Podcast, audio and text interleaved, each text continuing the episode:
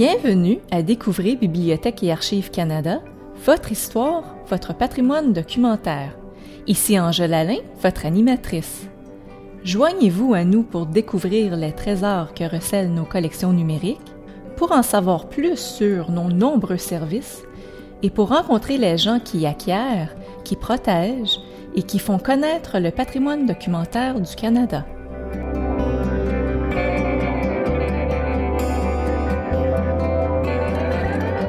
Entre 1869 et la fin des années 1930, environ 100 000 enfants de 2 à 14 ans quittent la Grande-Bretagne pour se rendre au Canada. Des organismes religieux et philanthropiques, surtout motivés par le contexte socio-économique, encouragent le mouvement migratoire des enfants parce qu'ils sont convaincus que plusieurs enfants orphelins, abandonnés et pauvres auront l'occasion de commencer une nouvelle vie au Canada. Après un long voyage, les enfants sont accueillis dans des familles partout au pays, où ils sont embauchés comme main-d'œuvre agricole et aides domestiques bon marché. Certains ont une nouvelle vie très difficile, mais d'autres s'épanouissent dans leur nouvel environnement et font en fin de compte leur vie au Canada. De nos jours, près de 11% des Canadiens ont un petit émigré anglais dans leur lignée. Il s'agit donc d'un facteur qui a joué un rôle important dans la croissance et le développement du pays. Dans cette émission, nous recevrons John Sayers, membre de la British Isles Family History Society of Greater Ottawa, connu aussi comme l'Abbé Fiscaux, une société de généalogie de la grande région d'Ottawa. Nous discuterons avec lui de la vie de ses enfants, des difficultés qu'ils doivent surmonter et de l'histoire incroyable de certains d'entre eux qui parviennent à s'épanouir dans ce jeune pays qui est alors le Canada. Également, la généalogiste Marthe Seguin-Mons viendra nous parler de la richesse des ressources offertes par Bibliothèque et Archives Canada à ceux et celles qui voudraient en savoir plus sur cet important mouvement migratoire. Elle nous expliquera comment utiliser ces ressources pour reconstituer la vie d'un petit immigré anglais et elle nous donnera des conseils d'experts sur la façon d'utiliser les outils de recherche pour mieux connaître notre histoire familiale. Bonjour John, je vous remercie d'être ici aujourd'hui. Pouvez-vous nous expliquer ce qu'est l'abbé fiscaux? La société a été créée vers 1993 ou 1994 quand elle a reçu ses documents de constitution en personne morale. Elle encourage, facilite, préserve et diffuse la recherche sur les habitants des îles britanniques qui ont immigré ici. Je pense que la Société travaille en partenariat avec Bibliothèque et Archives Canada sur un certain nombre de projets. Pouvez-vous nous en parler? On a commencé le travail en 1994 avec la grande base de données sur les petits immigrés anglais, qui était fondée sur les listes de passagers des navires. C'est peut-être à la toute première conférence de la Société, ou alors à la deuxième, que Dave Lorente et sa femme Kay ont fait un exposé sur les petits immigrés anglais. La plupart d'entre nous ne savaient pas du tout qui étaient ces petits immigrés. On n'en avait jamais entendu parler.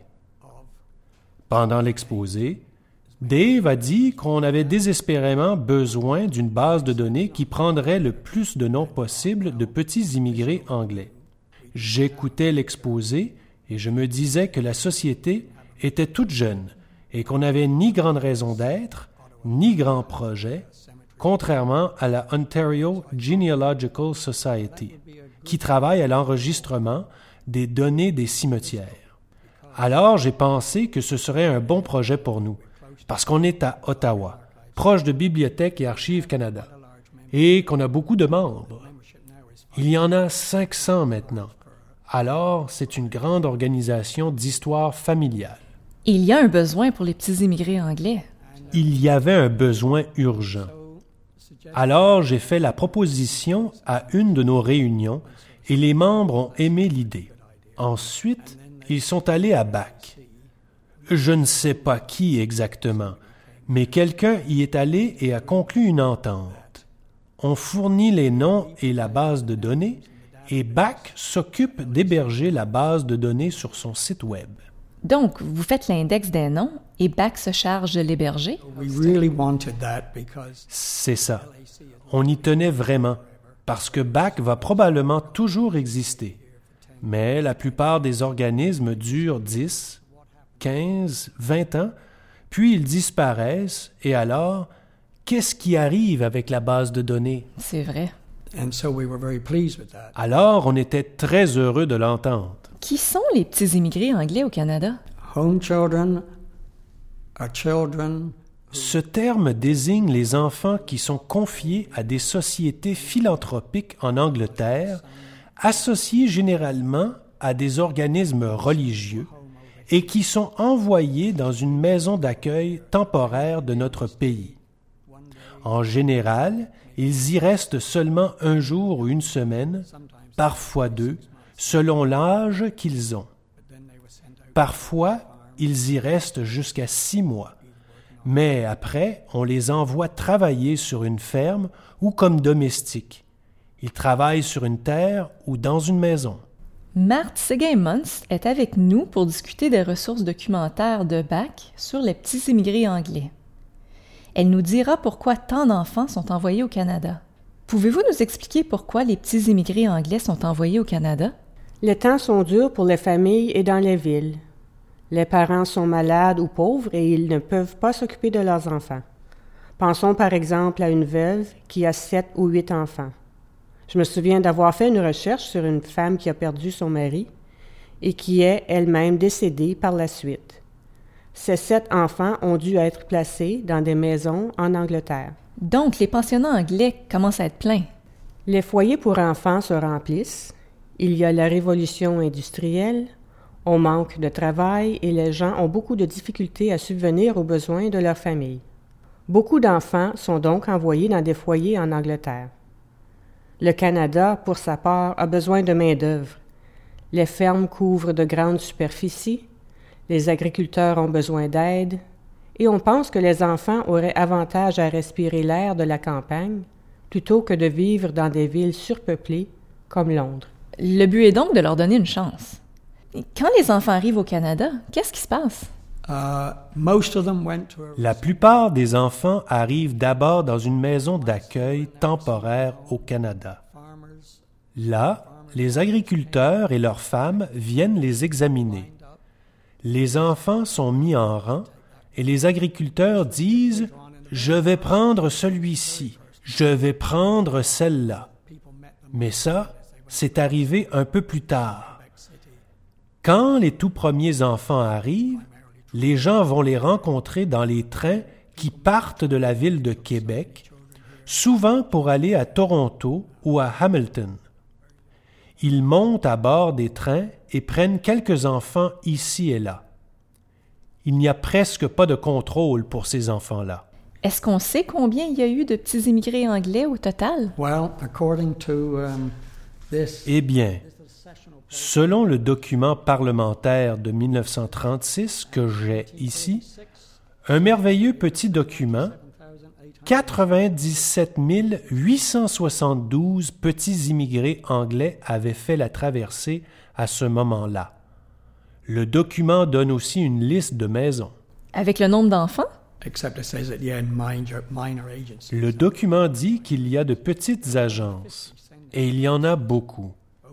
On compte environ 50 agences au fil des ans. Certaines durent très peu de temps et accueillent seulement 20 enfants. Combien d'enfants vivant de nos jours sont-ils des descendants de petits immigrés anglais? They say about 11% of the population. On dit qu'environ 11% des Canadiens auraient un petit immigré anglais dans leur histoire familiale. 11 Il va falloir que je vérifie si j'en ai un. Well, C'est parfois surprenant de voir qu'il y en a un. Gilles Duceppe a un petit immigré anglais dans sa lignée, un jeune garçon de Londres. Il en a parlé de belle façon quand le gouvernement canadien a fait de l'année 2010 l'année des petits immigrés anglais. C'est un projet de loi d'initiative parlementaire qui a été adopté par la Chambre des communes et ils ont tous parlé en bien du mouvement. C'était excellent. Et Gilles Duceppe a prononcé un très bon discours. Quelle est la plus grande difficulté pour les petits immigrés anglais qui vivent au Canada? C'est surtout la solitude. La solitude absolue. Je peux l'imaginer. Ceux qui arrivent ont souvent passé du temps dans des maisons avec d'autres enfants. Par exemple, l'organisation Barnardo a un endroit qui s'appelle Girls Village, le village des filles. Environ 20 enfants y habitent dans chaque maison et une dame prend soin de chaque groupe de 20. Les enfants ont toujours des amis ou des enfants qui ont les mêmes problèmes qu'eux pour les accompagner. Et soudainement, ils se retrouvent sur une ferme isolée et sont parfois maltraités, surtout les filles. Alors la solitude est le principal problème. Le fait qu'ils sont loin de leurs amis et de la plupart des personnes à qui ils pourraient parler. Ils ne savent pas non plus pourquoi ils ont été envoyés ici. C'est le cas de la plupart d'entre eux, comme Art Monk, que je connaissais très bien. C'est la question qu'il se posait constamment. Pourquoi? Pourquoi j'ai été envoyé? Ses parents étaient toujours en vie, mais lui et ses deux frères, qui sont arrivés avant lui, ont été envoyés au Canada. Pourquoi? Vous savez, certains parviennent à s'en tirer et s'en sortent très bien. On en retrouve beaucoup parmi les prêtres catholiques romains, les ministres méthodistes, les pasteurs anglicans et les missionnaires. Beaucoup deviennent missionnaires. Et je dirais qu'autour de 200 enfants sont juifs. Un des enfants juifs est un jeune garçon connu sous le nom de Two Gun Cohen, qui aurait quitté la Hayes Industrial School pour venir travailler au service de son oncle en Saskatchewan. Il n'est pas heureux de sa situation. Alors il se rend chez un éleveur ou un agriculteur méthodiste des environs, qui est accompagné par un homme de 19 ans, un excellent joueur de cartes.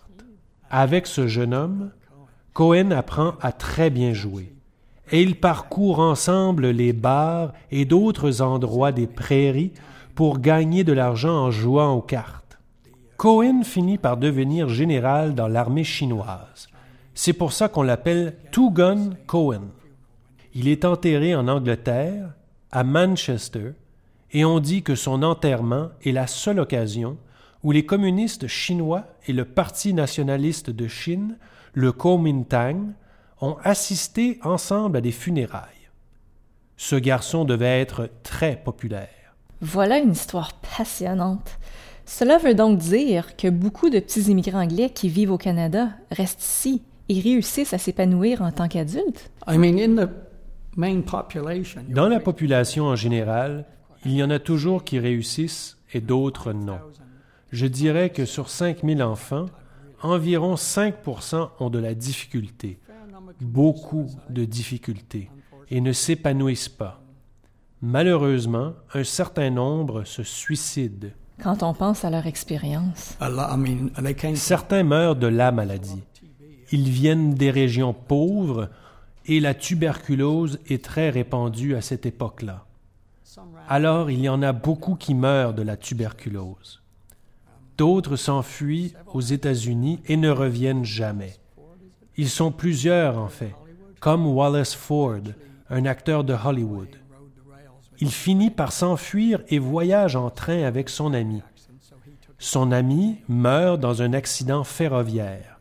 Alors il prend son identité et arrive en Californie, où il fait du très bon travail comme acteur dans des petits rôles et devient très respecté. Mais il n'utilise pas son vrai nom parce qu'il a pris l'identité de son ami. C'est ça le problème des petits immigrés anglais. Ils disent rarement la vérité. Ils ne la connaissent pas. Ils n'en ont aucune idée. Ils ne savent pas où ils sont nés. Et la moitié ignore qui sont leurs parents. Ils ne savent rien, en fait. Depuis combien de temps faites-vous des recherches sur les petits immigrés anglais? Well, since Depuis l'allocution de Dave Laurenti en 1994. C'est là que ça a commencé? Now I have a sort of kindred spirit. Et moi, j'ai certaines affinités avec eux, car j'ai aussi travaillé dans une ferme quand je suis arrivé ici. Vraiment? Vous savez, la principale chose dont je me souviens quand je suis arrivé à la ferme, c'est que j'étais content de voir qu'ils avaient des tracteurs plutôt que des chevaux. Je n'avais jamais travaillé avec les chevaux et je n'avais pas envie de commencer. Ils avaient trois tracteurs et ça faisait bien mon affaire. Alors, ça vous donne une idée de ce que ça peut représenter, être un petit immigré anglais et venir travailler ici dans une ferme? Exact. J'étais dans une famille presbytérienne.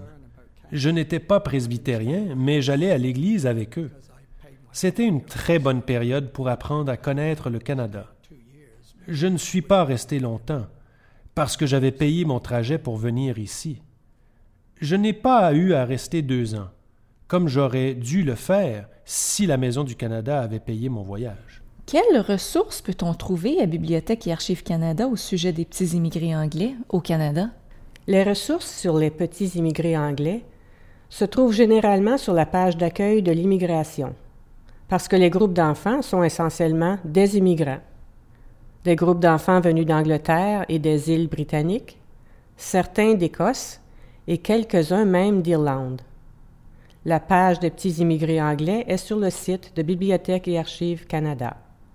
On y trouve de nombreuses listes de petits immigrés anglais qui ont été compilées à partir des listes de passagers et qui ont été indexées au fil des ans. La Bifisco a exécuté un grand projet à ce sujet. Elle a constitué un index par nom pour la majeure partie de la base de données des petits immigrés anglais. Par nom? Par nom. Alors les gens peuvent chercher un nom d'enfant dans la base de données? C'est la première étape. Lorsque vous avez le nom de votre ancêtre ou d'une personne que vous connaissez, vous faites une recherche par nom dans l'index. Par contre, n'oubliez pas que l'indexation a ses limites. Par exemple, si les noms sont difficiles à prononcer ou peu répandus. Donc l'orthographe du nom peut être différent de ce qu'on pense? Exactement. J'ai vu le cas de la famille Stilgo, qui s'appelle S-T-I-L-G-O-E. Il y a cinq enfants dans la famille et je pense avoir vu trois ou quatre façons d'écrire le nom. S-T-E-L, S-T-I-L, etc. D'accord. Alors il faut essayer plusieurs appellations. Oui, c'est ce qu'on appelle la généalogie. Je compare souvent cela au Scrabble. On joue avec des lettres, comme dans ce jeu. Donc on examine les listes de passagers et on trouve les enfants qu'on cherche. À partir de là, vous allez trouver le nom de famille, le prénom, l'âge et le sexe de l'enfant, le navire sur lequel il a fait la traversée et l'année de son arrivée. Bien. Vous avez parlé des listes de passagers, mais si j'entre un nom dans la base de données, quel autre type de document que je peux trouver? À partir des listes de passagers, vous pouvez aller sur la liste du Board of Guardians, qui est enregistrée sur un microfilm conservé par Bibliothèque et Archives Canada. La liste des noms a été numérisée et les noms sont liés à la base de données. Alors vous trouverez peut-être le nom de l'enfant sur cette deuxième liste, mais peut-être pas. À partir de là, vous verrez les dossiers du registre central, une autre excellente ressource, même si elle n'est pas indexée par nom. Vous devez aller au groupe d'archives 76, RG 76. C'est quoi ce groupe? Ce sont les documents d'immigration des autorités canadiennes. À partir de là, vous entrez le nom du pensionnat ou de la maison où les enfants sont hébergés à leur arrivée au Canada. Par exemple, on s'intéresse particulièrement à la maison Marchmont à Belleville, qui a été fondée par l'anglaise Annie Macpherson. Vous pouvez aussi entrer Hazelbrae, le foyer pour jeunes filles de Barnardo à Peterborough, ou la maison d'accueil de Niagara-on-the-Lake fondée par Maria Rye, la première personne à amener un groupe d'enfants au Canada. Vous pouvez aussi entrer les noms des organismes et du lieu où ils se trouvent. Voilà ce qu'est le groupe d'archives 76. Les documents sont sur microfilm. Quel type de documents peut-on trouver dans ce groupe d'archives? Si j'entre le nom d'un pensionnat, qu'est-ce que j'obtiens? Vous trouverez une liste d'enfants, leur âge et parfois leur date de naissance complète. Il y a aussi le nom de l'organisme où il se trouve, parce que nous cherchons des organismes en Angleterre. Par conséquent, en entrant le nom des organismes, vous obtenez la liste d'enfants. des notes et la correspondance entre les agents qui se sont chargés d'amener les enfants. Les groupes comptent parfois plus de 100 enfants. C'est ce qu'on peut découvrir en examinant les documents? Exactement. Après avoir examiné les dossiers du registre central et le Board of Guardians, qui sont des sources anglaises, on passe généralement au recensement. Supposons qu'un enfant arrive en 1904. Vous pouvez examiner le recensement de 1911 pour voir dans quelle famille il vit. On suit l'enfant à la trace, finalement. On le suit depuis son arrivée et même depuis son départ d'Angleterre, puisque la date du départ est précisée sur la liste de passagers. Il quitte l'Angleterre, traverse l'Atlantique, arrive en groupe, puis ils sont acheminés, comme on dit, à une maison au Canada.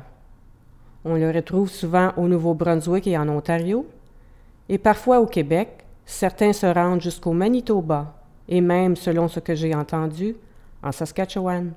L'examen des recensements après l'arrivée des enfants fournit une foule d'informations.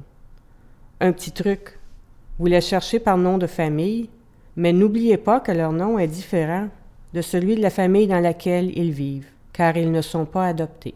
C'est comme une famille d'accueil. Ils sont embauchés comme main-d'œuvre agricole. Je connais quelques exemples de personnes qui arrivent au Canada et dont on retrouve le nom dans le recensement.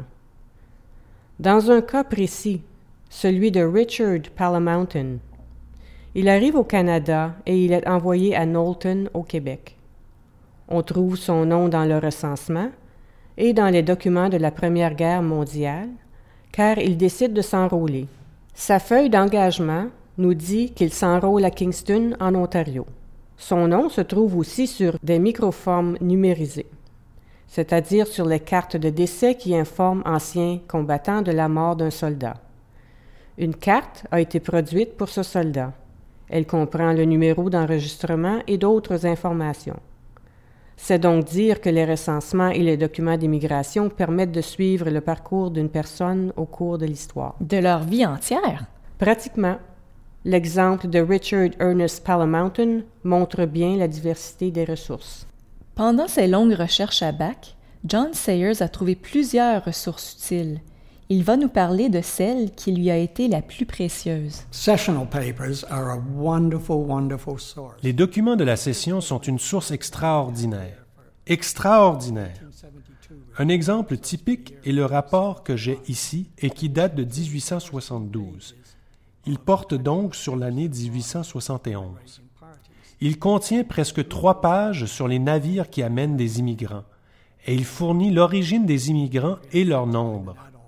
N'oubliez pas qu'à cette époque, l'âge adulte est fixé à 12 ans. Toute personne âgée de moins de 12 ans est considérée comme un enfant, et les autres sont des adultes. C'est un peu déroutant. C'est vrai, il faut le savoir. Quand la liste des hommes et des femmes compte 150 hommes adultes, il peut y en avoir beaucoup qui sont âgés de 12 à 18 ans. Exact. Ces documents de la session sont conservés à Bibliothèque et Archives Canada? À la Bibliothèque de Bibliothèque et Archives, qui comprend plusieurs étagères de documents en français et en anglais, il y a de superbes photos de petits immigrés anglais qui ont été prises en 1904, 1905 et 1906.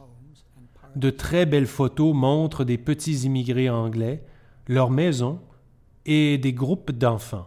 Ils sont sur des étagères.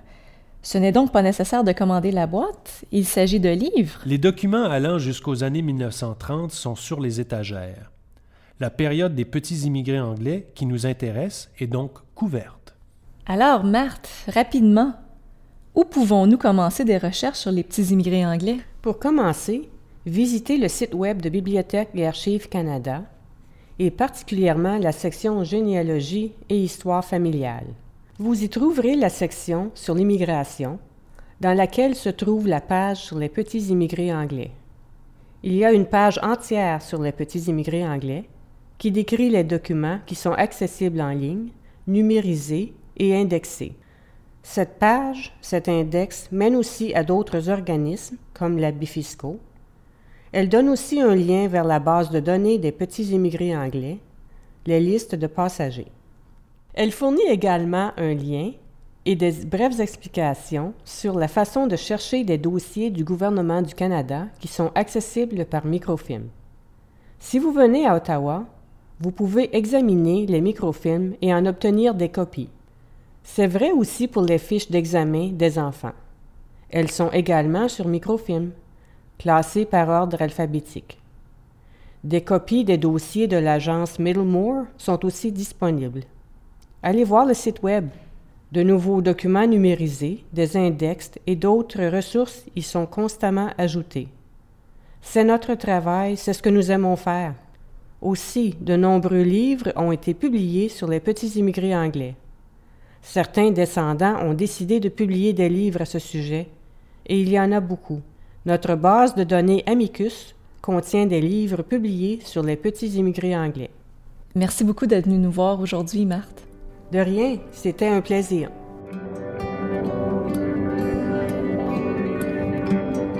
Pour en savoir plus sur les petits immigrés anglais du Canada et pour découvrir qui sont vos ancêtres, visitez la page Généalogie et Histoire familiale sur le site web de Bibliothèque et Archives Canada. Pour y accéder, consultez notre page d'accueil au bac lac.gc.ca. Merci d'avoir été d'un autre. Ici Angèle Alain, votre animatrice.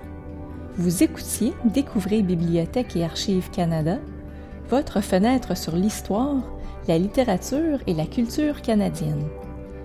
Je remercie nos invités d'aujourd'hui, John Sayers et Marthe Seguin-Muntz. Pour plus d'informations sur nos balados, ou si vous avez des questions, des commentaires ou des suggestions, veuillez nous visiter à bac lac.gc.ca barre oblique balado au pluriel.